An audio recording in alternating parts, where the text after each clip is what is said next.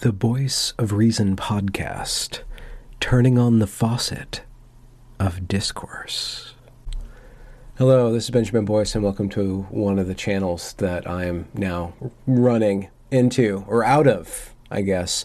I talk to people at length, and today's guest is Logan McCree or Philip Tanzer.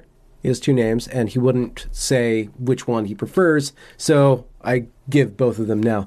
So he responded to me about the interview or the video that I did about Angela Merkel on my YouTube channel, and Angel uh, Merkel said some things about uh, free speech or about restraining speech or moderating speech that I reacted to as an American, speaking from an American position, and I gave room for the fact that America isn't the only position regarding free speech. Now, I was very fortunate to receive not necessarily pushback, but feedback about the whole German situation. And Philip came on my channel and we spoke at length, not even about this. For the first hour, we actually spoke about gender and sexuality and masculinity. And that's going to be fitting into my gender sexuality series that I've been doing. So that's not the one that I'm sharing with you now. The one that I'm sharing with you now, the portion of our conversation that I'm sharing with you now, is where we speak about Germany and the political climate of Germany and some of the history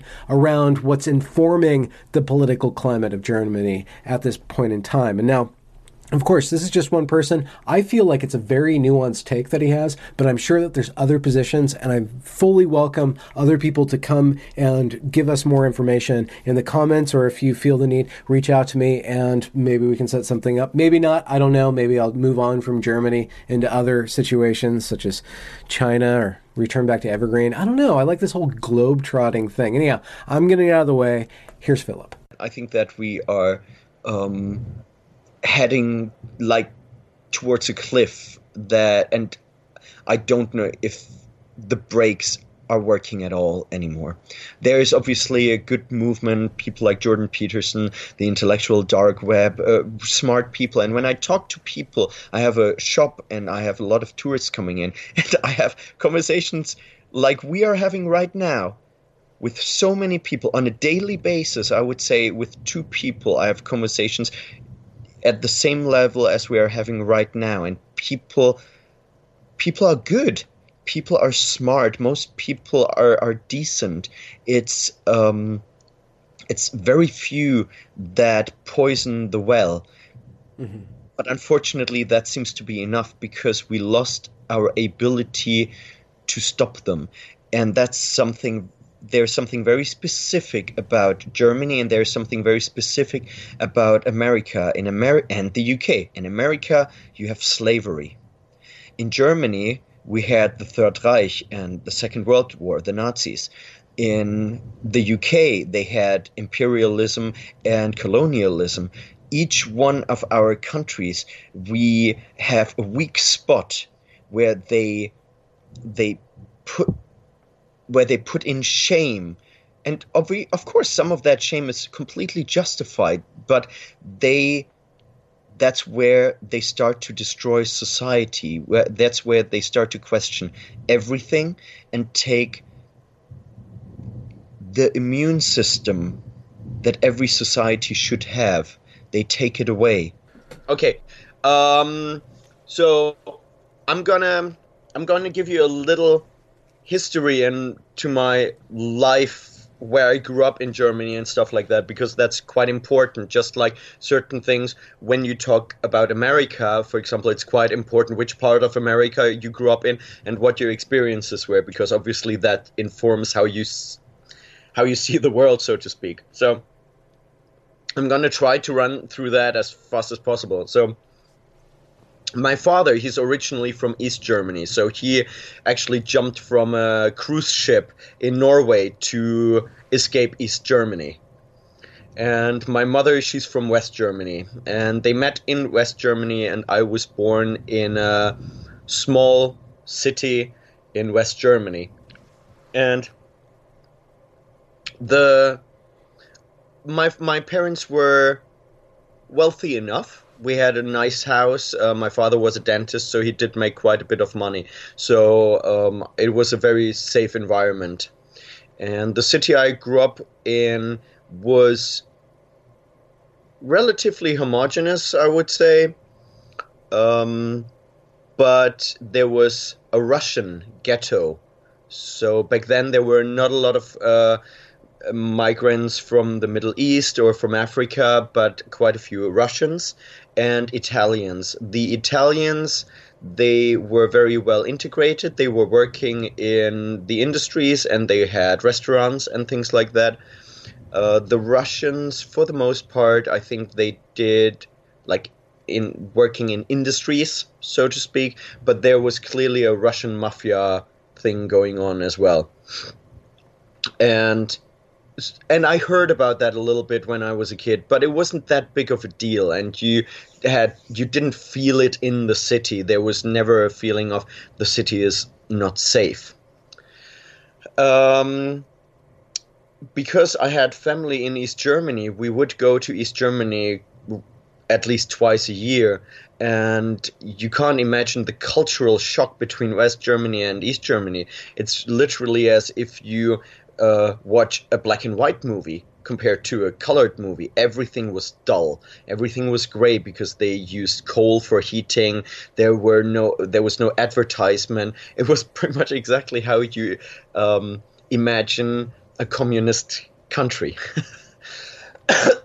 Very bland. And my grandparents, they were doing well. They were fairly rich because my grandfather, he was a dentist as well. And but there was this this mm, threat in the air that people would spy on you. It wasn't it wasn't intense, but it was there. So they my parents or my grandparents and my father they would talk about that you had to be careful talking to certain people and things like that um, I grew I, but I kept growing up in the west and uh, I had no experiences with right-leaning people everybody I would say was between mildly conservative and mildly liberal um, I went to the I joined the military, even though I'm a devout pacifist, and uh, it was very easy in Germany not to go to the military service. You just had to do to say I'm a pacifist, and for religious reasons I can't join. So I actually lied in order to get into the military because, as I said in the other video, I looked like Marilyn Manson or a mix between Marilyn Manson and Prince, and I was gay and I did yoga every day. I'm a vegetarian. I didn't drink. I didn't smoke, and so on. So I, I was everything that a normal soldier. Yeah, well, I, I was the opposite of a normal soldier, and I joined the military for two reasons. I wanted to see if they would try to break me, and I wanted to see if the military is as bad as I thought it was. Because I had a negative opinion as a pacifist, I have had a negative opinion of the military, and I don't like having prejudice. So I went to the military, and in the end, I I ended up staying there for three years, and it was some of the best time of my life, and everything I know now about true tolerance and and how to interact with people, I, I would say I learned in the military. Um, and what was very surprising, there were no right leaning people in the military, even in the military. And it was very clear that I became a trainer in the military, and we had to look out for Nazis or people with anti democratic thoughts. And I encountered three in three years. Uh, one of them, he used to be a Nazi, and he actually warned me that somebody else had those tendencies. Um, so that those were two, and then there was a trainer in the military, and he had. He wasn't a Nazi. He clearly wasn't a Nazi, but he was a tra- German traditionalist, I would say and you just don't have that in Germany because we don't have tradition and we we are not allowed to be proud of Germany at all. Um, after I was in the military, I moved to Dresden, which is in the east of Germany, and it's it's very very nice. And the West is very capitalist, but the East, because they didn't have all these years with capitalism, uh, they were, I would say, more down to earth. More, they appreciated certain things more, and life is a little bit more, was a bit simpler. Hmm. And for example, a good example is if you try to hitchhike in the West, you would stand for a long time. If you try to hitchhike in the East, somebody would immediately pick you up because people helped each other. Um, but the east of Germany doesn't have the same infrastructure as the west and is compared to the west poor and will always be relatively poor and that will never really change because they're 40 years behind in some ways also there are not as many big cities as in the west and that um, I'll get back to that later on. In Dresden, there is not a lot of diversity, or overall in the East, except of Berlin, there is not a lot of diversity in people. So it's almost exclusively white people, or that's how it used to be, uh, because it was communist Germany. And the only people that were there were uh, Koreans and a couple of uh, black people but they I think they came a bit later. And the the minority groups that were in Dresden, they integrated very well.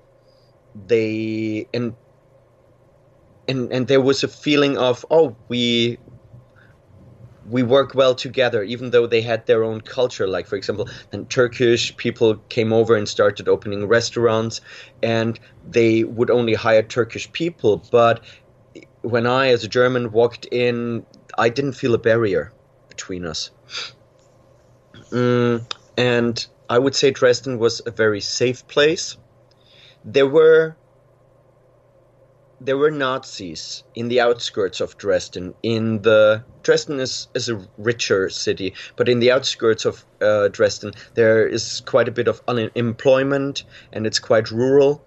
And there is a specific area where people tend to be very conservative, patriotic, and I would say there are real Nazis or neo Nazis in that area. Can we, can, yes. In America, we use that term whenever somebody disagrees with us. Could you define, like, what constitutes an actual Nazi? So, um, I would say uh, xenophobic hate, to the hate, to the xenophobe, yeah, xenophobe of, ha- of yeah. hatred and violence. Yes, yes, exactly. So um, potentially uh, denying the Holocaust uh, or agreeing with the Holocaust, um, being xenophobic, being open to violence. Uh, that mixes a little bit with hooligans, I would say, in some parts. And mm. not all the Nazis there, I would say, are Nazis because they really believe in it. But my father and I, we lived for just for a couple of months in one area outside of Berlin. And in my neighborhood, there were quite a few Nazis. And the girl next door, she was hang- she hung out with the Nazis, and I asked her, "So, why are you hanging out with the Nazis?" And she said, "Because I don't like techno." And I'm like, "What?" And she was like, "Well, there are two groups here in this small village. It's the kids that like techno and the kids that don't like techno, and they're Nazis."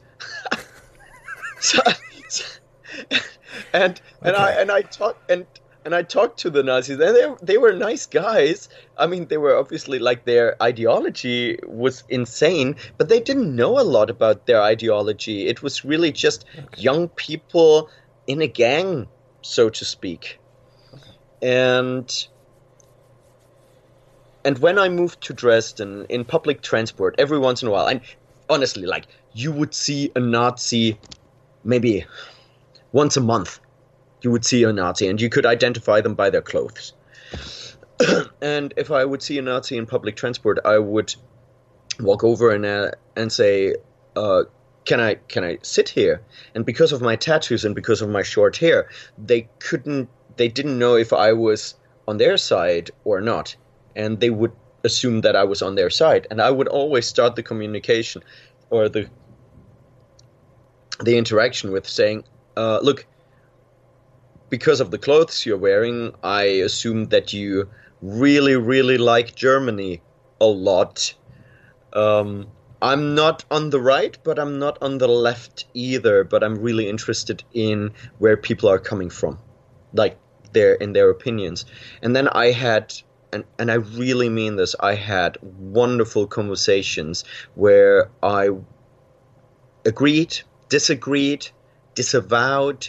And at one point in the conversation, I would always tell them that I was gay because I had to, I had to tell them that their presence is a real danger to me, a real threat. And usually they would go, "You're not gay. You're, you don't act gay." and then, I, mm. and then I would say, "Well, see, you're a real danger to me." And he was like, "Oh, but you're a nice guy." And I would say, "But you wouldn't know that. If you would see me walking down the street holding hands with my partner, you might say something. You might spit on the street. Worst case scenario, you hit me or friends of yours kill me. And by having these conversations, I try to to instill just a little bit of doubt in their worldview and saying, well, it's not black and white. And there are a lot of things that I where I had to agree with them, where I said, yes, there are a lot of criminal non-Germans, but that doesn't mean that all non-Germans are criminal. And you have to ask, why are they criminal? Is it because they can't get a job? Is it because they are ripped out of their culture? Maybe they need to be integrated better. So I had these conversations. And believe it or not, usually at the end of these conversations, the Nazis gave me a fucking hug. hmm. um, hmm. A gay guy. And they wished me all the best. And I still have these conversations when I when I'm over in Germany. So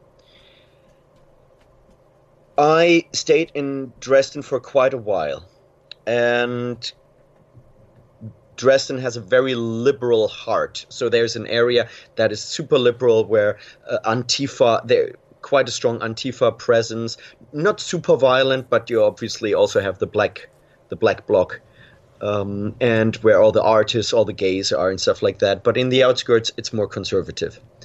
I moved to Scotland to a small village, and from that point on, I only heard about politics in Germany from the outside, from from Scotland, which is interesting. And what year was that that you moved? Um, that was 2012. Okay. That was 2012, and I, in 2014, the immigration crisis in Europe really started, and because of the Syrian war and all that. Mm-hmm. And uh, Angela Merkel, our chancellor, Angela. she Angela, yeah, she had a very very Christian approach. She is the leader of the Demo- uh, uh, Christian Democratic Party, and she's from East Germany. And I really and I, I really like her. I think she's a good person. And I think for the most part she was a good politician at heart. I I know Sargon of Akkad will strongly disagree with me and a lot of people will strongly disagree with me because of the outcome, because of what happened and I understand their reasoning, but as a person I think she is she was good and she really tried to represent all people in Germany people on the left, people on the conservative side, which obviously meant that her position was sometimes vague and, and that she changed her position because she she listened to people, which I think is a for the most part a positive mm. attribute. But when the immigration crisis came, she said something live on TV. She said, wir schaffen das. We will um, we'll make it. We'll like like uh, we will succeed in integrate in helping everybody in in letting everybody in and giving giving everybody an opportunity. She opened Europe, and she said, Who, "Who's in trouble is welcome," kind of. And all of a sudden, everybody started to come to Europe. Not just people from war zones, but also economic immigrants and they heard that when you throw away your passport and they can't identify where you're from you can just say oh i'm from a war zone and it made it incredibly difficult to send people away and they were uh, sent into uh, I don't want to use the word camps, but into mm. areas where where they were welcomed and then we had to deal with them and it was thousands and thousands and thousands and thousands and it just would not stop and angela merkel she did the right thing in helping people but she did the wrong thing in not having a very very clear and structured approach that also incorporates sending people away if we can't help them or if they come from the wrong place. and I would say that there there's a femininity to like a feminine way of leading a country and a masculine way of leading a country. Uh, both of them, in their extreme, are bad. Um, I think that Angela Merkel, for the most part, was pretty much in the middle, but the decision to help everybody was more a feminine decision. And at this moment, we would have needed somebody who said, okay, but we need structure. And that was lacking. So the doors were open and people heard about like all these foreigners coming into the country and people in Dresden and in East Eastern um, Germany that had no experience with foreigners uh, reacted with fear and people started to go on the street, organized by an organization called Pegida, which uh, is an acronym for Patriotic Europeans Against the Islamization of the Occid- uh, Occident. At that time, I was I was in Scotland, so I heard about this in the in the news feed and it was like thousands of people going on the street and i was like oh my god what's happening? And in the media it was like thousands of nazis on the streets of dresden. And from the first moment when i heard that i was like yeah that's not that that can't be true we don't have these masses of, of, of nazis first of all and i immediately my immediate thought was these are just there there will be a couple of Nazis amongst them, but that those will just be normal working class um, people that are afraid and people that felt ignored by the politicians, by the establishment. Because Angela Merkel and the politicians, what they should have done is they should have gone to all the communities and said, okay, we need we need to help people. How can we do that together? Can every single village, for example, take in two families instead of sending hundreds and thousands of people to to the cities? and hmm. I'm I'm saying that as if that was an easy task. I have no idea if that would have worked. I'm well aware of that, and I'm not judging our politicians too harsh. They made huge mistakes, but I wasn't in their position. So they were immediately called Nazis, and everybody who was on these marches was being called right winged and Nazis. And you know exactly what I'm talking about because that's happening in America, that's happening everywhere. And when you said earlier, everybody you disagree with is a Nazi now, um, that's exactly how it started in Germany as well. To understand that, I have to go back in history for a second we had Nazi Germany. After we were defeated, all Germanness was destroyed. The only area in Germany that is still proud of their regional um, traditions is Bavaria. with their Lederhosen and their Oktoberfest and all of that. And I would argue that immigration works better in Bavaria because they have an identity. And I, when I go over to America, you have so many different nationalities in America, but firstly, they're all Americans.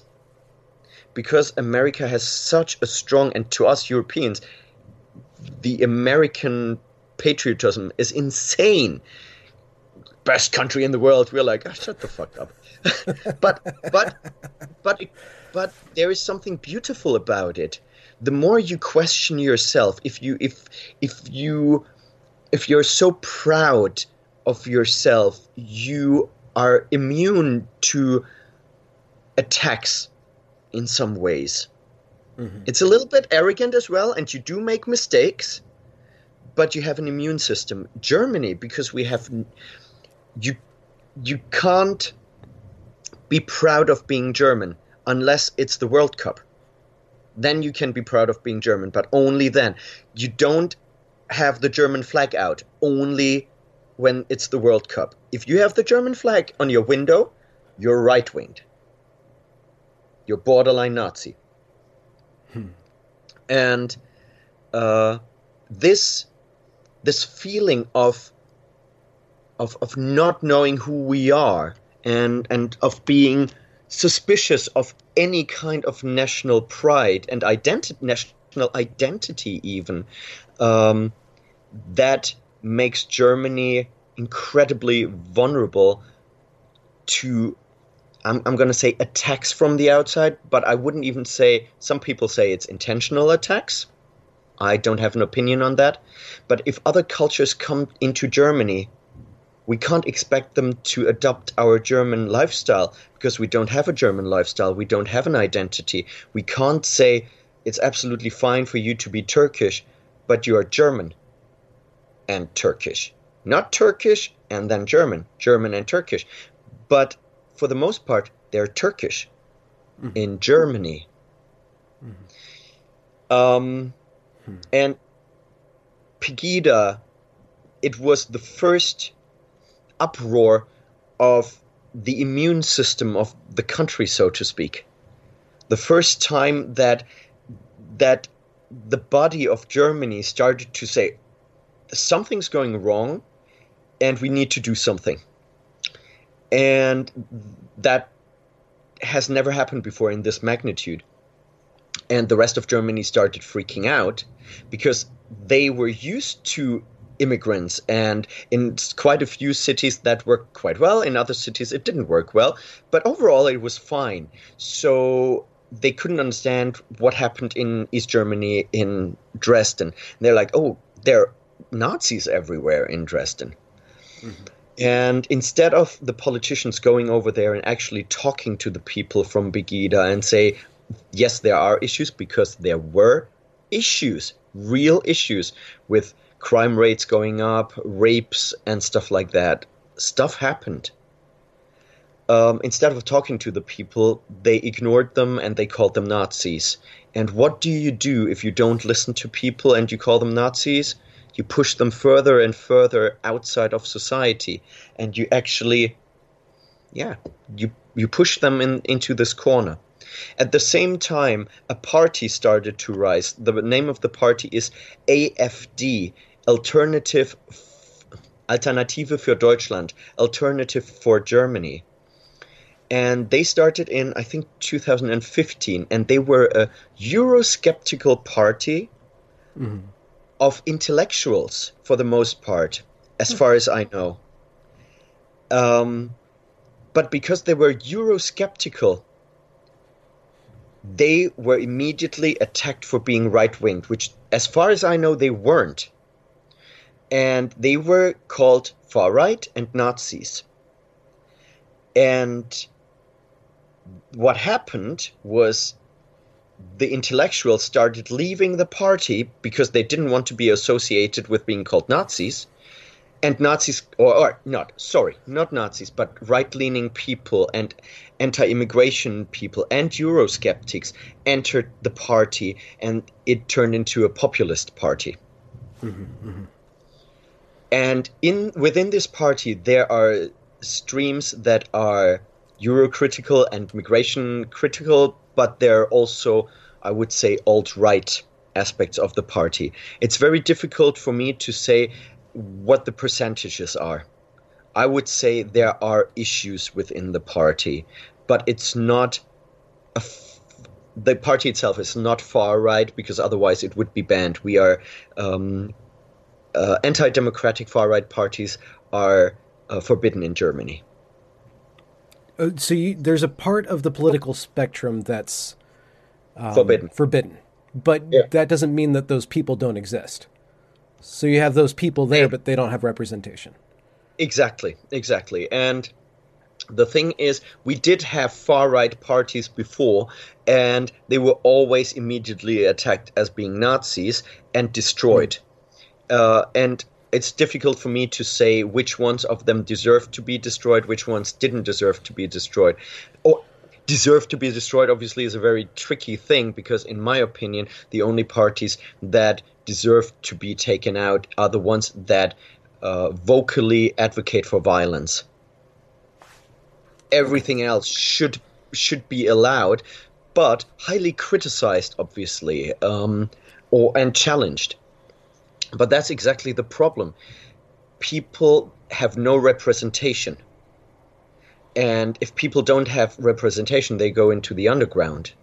Now they have a party that is as far right as you legally can get, and I'm pretty sure that a lot of the Nazis go into this party, and the party tries to deal with that, saying, "Okay, stay here, but don't do your Nazi shit." Mm-hmm. At the same time, it became more and more obvious that Angela Merkel really screwed up the situation or dropped the ball, dropped the ball, and the we couldn't deal with the mass immigration, and there were a couple of incidents. For example, in Cologne, in the city of Cologne, in New Year's Eve 2015, there was a big square, and apparently 2,000 men assaulted one, uh, sexually assaulted 1,200 women. Yes, in one night at one place, and nobody could do anything because they all covered each other.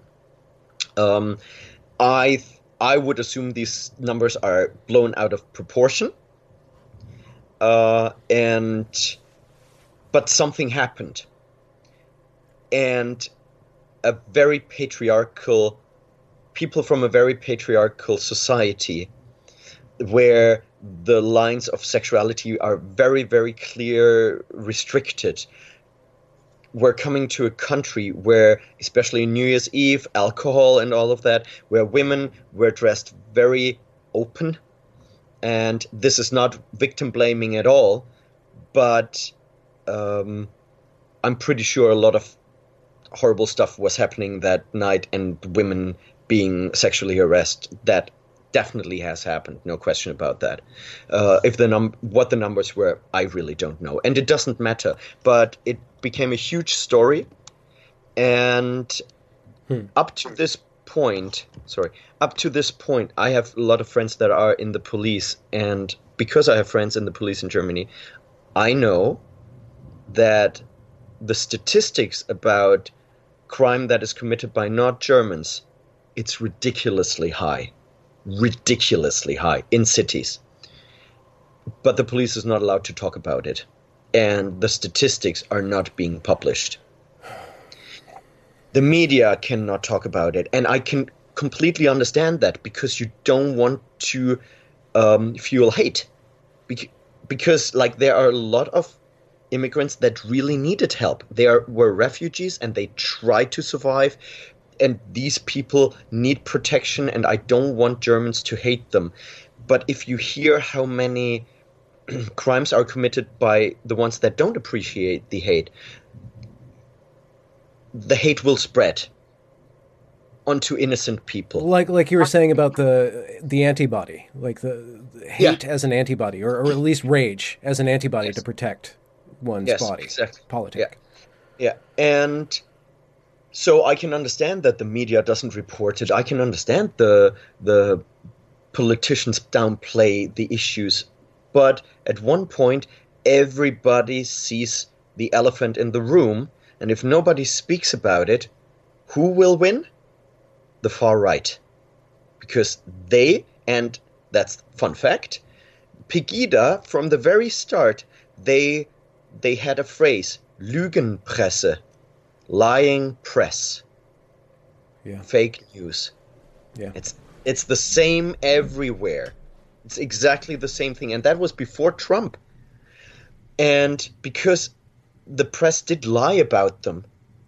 So they started with the lying press thing and the press continued lying so they had proof that they were right and even if they weren't right with everything or with many things there was the doubt in society grew bigger and bigger and everybody started to mistrust the media mistrust the the establishment the mainstream politicians. So more and more people that used to vote for the conservative party which for a long time hasn't been conservative anymore they're economically conservative but socially liberal. And they took away the place from the liberal party so the liberal party is almost non-existent. So now we have like the green party and the left-leaning party then the conservative party which is also liberal and then we have in bavaria one party that is conservative but that's only bavaria and we have the afd and the afd takes in all the voters from the conservative party now because they're the voters are sick and tired of the Conservative Party not protecting the country. Which means I think now the AFD is the third strongest party in Germany. And in some areas, I think they're the, even the second strongest or strongest party. And it's a real danger because there are streams in this party that are far right. Mm-hmm. And Germany's. Why is it a danger? Because um, because it's not conservatism. It's not the. I want a strong conservative middle. Because conservative is protective. Like conservatism usually protects the structure, and then you need a strong liberal aspect that pushes the limits and says we need more freedom. But at the moment, um, the structures are very social, very social, very liberal and hmm. and because and of our protecting history, the structure. Nobody can protect the structure because as soon as somebody, if even conservatives are being called Nazis, if if you question immigration and people say, "Oh, you question immigration, therefore you are a Nazi," uh, nobody can. People can't build a strong middle which you need to protect society. So pe- people are moving more to the right because that's the only thing they can do. And because there is a stronger and stronger right, people people in the middle left are becoming more and more afraid of the right in parts for good reasons so they're moving more and more to the left so you have this hmm. this this push to the right and push to the left and at, at what point will society just break in the middle because there's nobody to actually filter the correct things from the far right and the correct things from the far left pick them up and say we have to bring them into the mainstream. And i think if brexit happens there will be no further push towards the right and people can relax again and say okay let's meet in the middle and talk about our local issues. So I'm, I live in, in Scotland, and we are obviously struggling with Brexit at the moment. And, uh, well, in the UK. Yeah. And I'm pro Brexit because I'm pro democracy. And I think if Brexit happens, Brexit was a populist movement, a national movement. And I think if Brexit happens, the populist voices and the national tendencies feel being heard and mm. they were able to express their opinion and then everybody can meet in the middle and reach out their hands and say okay let's let's let's talk to each other I wish something like that would happen in Germany. I wish something like that would happen in France, in uh, Sweden, in Belgium, because the same things that happening in Germany happen in all Middle European countries. Mm, if there isn't a, I hope I try, I used the right word, like a cataclysmic event that lets off steam, where mm. where people on the right feel represented, so they can say, okay, uh, where, where the conservative people can separate themselves from the right people, from the far right, because at the moment they kind of have to work together because like there is no other way.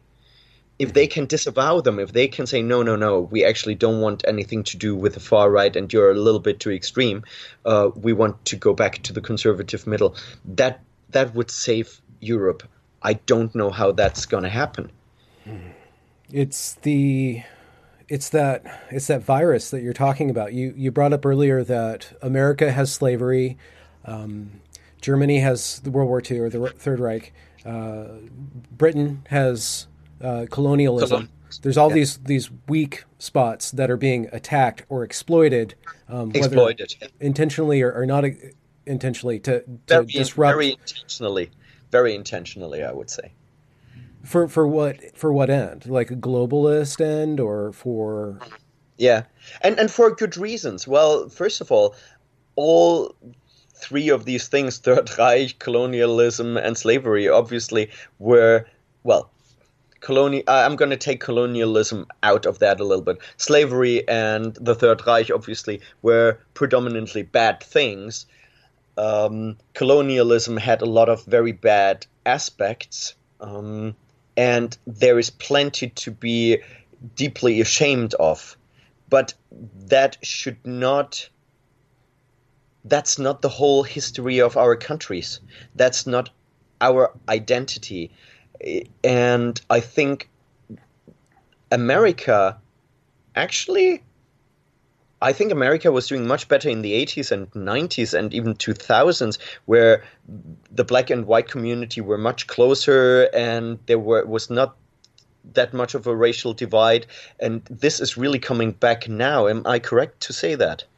Um, the, depends on how you read it. I don't think things have ever been perfect, but we were no, getting to a place where at least the dialogue around these issues was not as fraught as it all of a sudden is over the last five years, uh, with the concepts of uh, privilege and uh, the whole set of postmodern social justice. Um, that whole ideology comes in, um, and it try to tries to fix the past by re-importing oppression uh, just to reverse it. And then yeah. at the same time, they say there's no such thing as this reverse oppression. It's impossible because of their theories on power.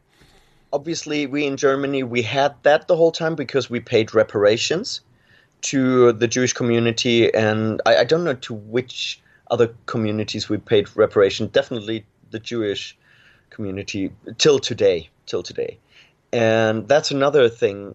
Um, and we we started talking about that because of Angela Merkel and the free speech thing, and I'm going to go into that now.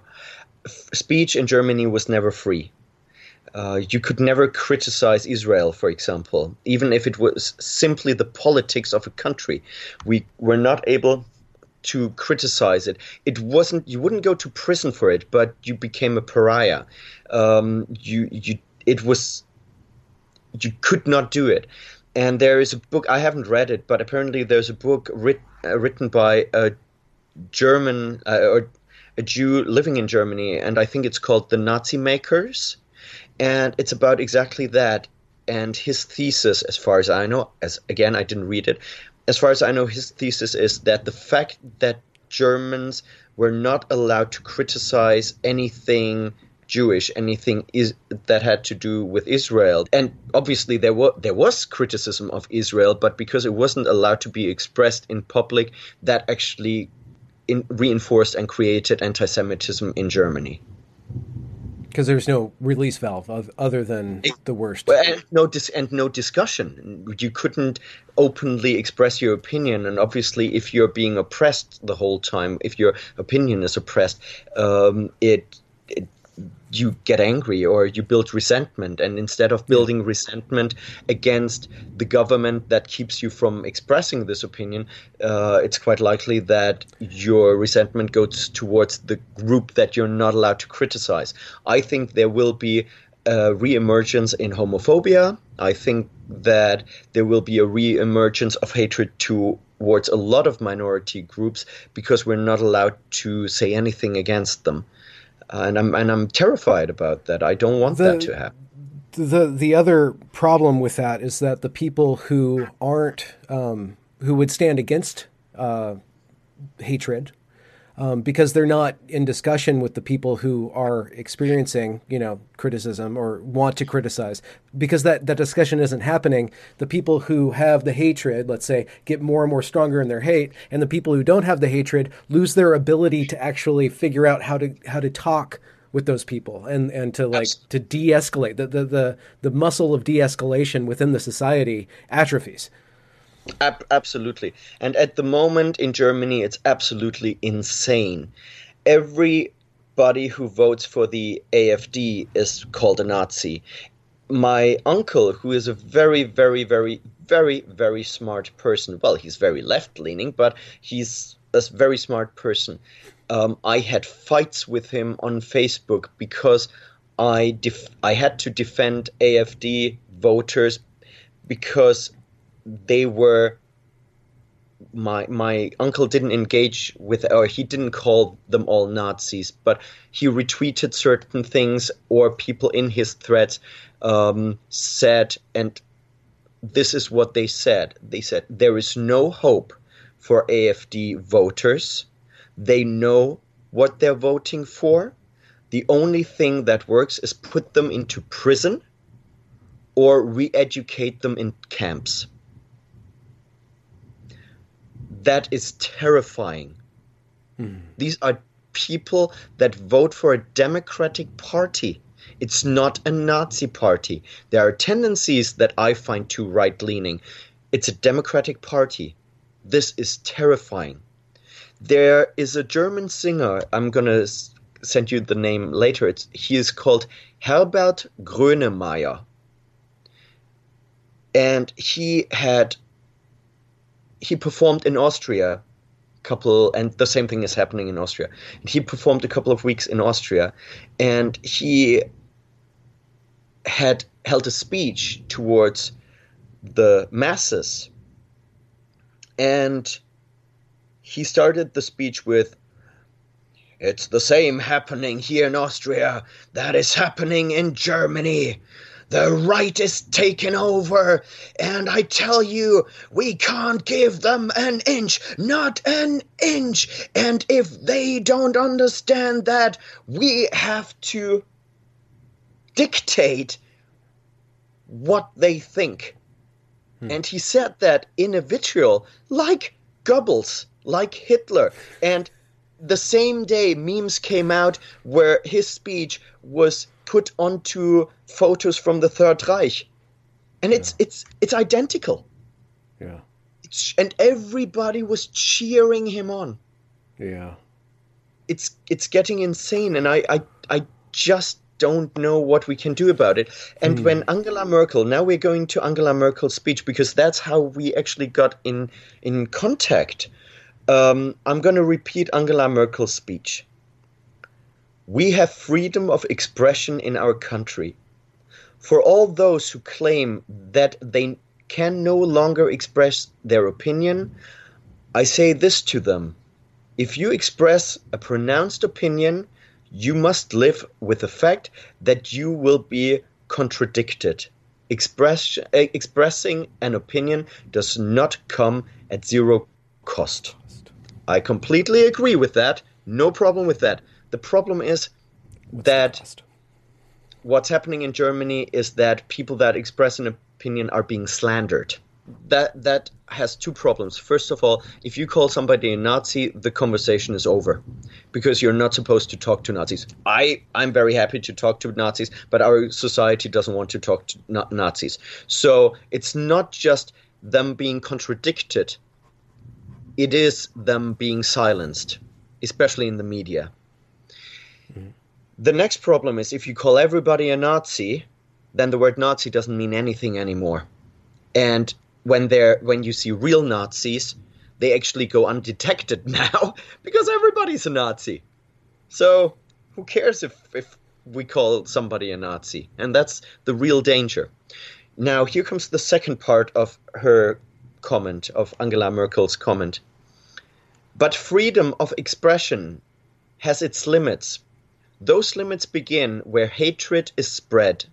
They begin where the dignity of other people is violated. The House will and must oppose extreme speech. Otherwise, our society will no longer be the free society that it was. Now, as a German, I understand this because we never had freedom of expression. Mm. We were never allowed to express hateful opinions. And I actually, after we were chatting, I checked the legal situation in Germany, and there is a law against insults and slander. So you're legally not allowed to insult a person. It's not a crime, but it's something like a civil whatever. Um, and on the one hand, I appreciate that because that's how, how I grew up. And I know it's not cool to call somebody a faggot or something like that. And if somebody does do that, I can call the police, and the police will mediate, and the police will say, nah, nah, nah, not allowed to do that, and they will record it and stuff like that. And I called the police because I was in, uh, insulted by two Nazis once, and it was a wonderful experience because the police did come, and I didn't want the police to do anything. I just said um, I want an apology, and they apologized and we shook hands and the police thanked me for dealing with it in such a peaceful way. So i actually do think that mediation by the mm-hmm. police can be a positive aspect. Okay mediation. Yeah. I but where is the line? Um, and what is an insult?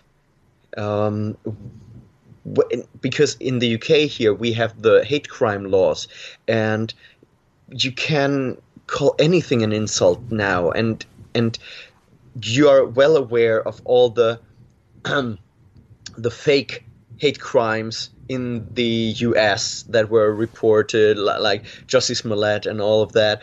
And there is a lot of that going on here as well. And like things that are really nothing are taken out of context, and the police has to report everything that is reported as a hate incident, not a hate crime, because for it to be a crime, it needs to be a criminal offense, meaning an assault or something like that. If it's just speech, it's a hate incident, as far as I know. But even if nothing was proven, even if it was I, I think even if it was proven that it was not hate related or that nothing happened, it is still being counted as a hate incident. So the numbers are just going up, up, up, up, up, up, up, up, up. So every year they can say hate is on the rise because the hate incidents are on the rise. Well, the hate incidents are predominantly on the rise because the laws are being stricter mm-hmm. but I do, but I do think that hate is on the rise because of everything is moving more towards the left and to the right. So we see it online, yeah. we see it everywhere. There is more anger, there is more hate yeah. growing, but restricting so, speech is not the way. Yeah. So I guess in the context of Germany, the, the context of Angela Merkel mm-hmm. um, and her it's debatable about whether she whether or not she said uh, it, it, we will never be the free society that we were. we will we'll lose our connection with freedom. What is the real content of that? Is that a tool? Is she speaking to a existent tool of political suppression? And does that need to be lifted? Do does does Germany need more speech? Does it need less control? Uh, yes. That? they they we need more speech. Um, I, I'm not sure if we need more speech, but people that speak need to be heard.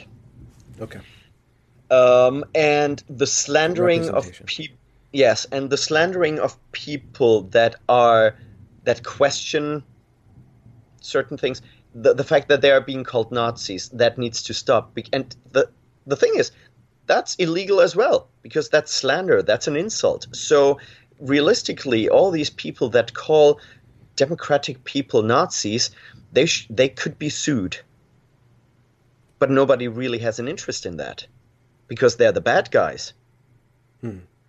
And I think that Angela Merkel is, for very good reasons, terrified of Germany moving further to the right. And I think it's a realistic fear. I think the whole of Europe will move towards the right. And I just hope that we can stop before it gets out of control.